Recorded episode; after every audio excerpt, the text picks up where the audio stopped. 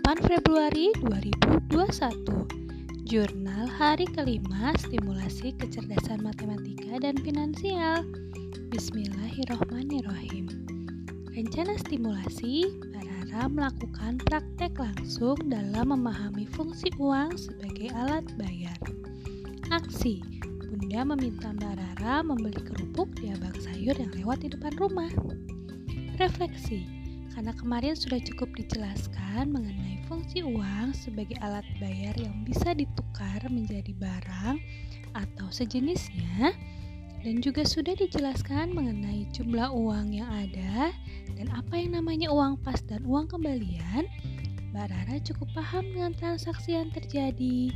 Ketika diminta membeli kerupuk yang harganya 5000 dengan uang 10000 Mbak Rara sudah tahu kan ada kembaliannya namun ternyata tidak dicek kembaliannya benar 5000 atau tidak. Tapi tidak apa-apa karena sudah yang namanya belajar.